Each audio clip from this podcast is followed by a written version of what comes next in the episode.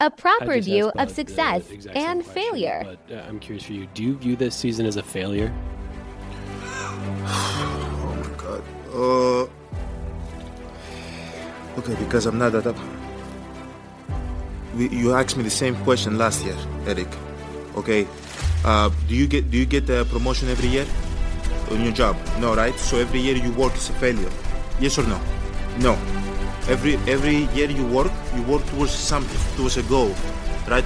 Which is to get a promotion, be able to uh, take care of your family, to be able, I don't know, um, provide a house for them or take care of your parents. You work towards a goal. It's not a failure. It's steps to success.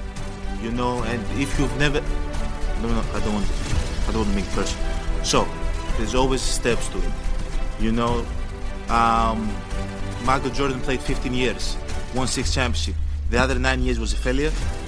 That's what you're telling me. I'm asking you a question. Yes or no? Okay, exactly. So why are you asking me that question? It's a wrong question. There's no failure in sports. You know, there's good days, bad days. Some days, some days you are able to uh, be successful. Some days you're not.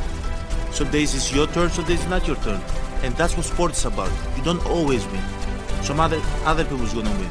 And this year somebody else is gonna win.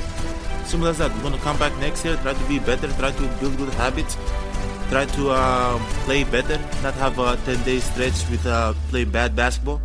You know, and hopefully we can win a championship. So 50 years from 1971 to 2021 that we didn't win a championship, it was 50 years of failures. No, it was not. It was steps to it, you know, and we we were able to win one. Hopefully we can win another one. You know, I sorry that I didn't want to make it personal because you asked me the same question last year, and uh, last year I was in the in the uh, right um, mind space to answer the question back, but I remember it. Next. Short Cast Club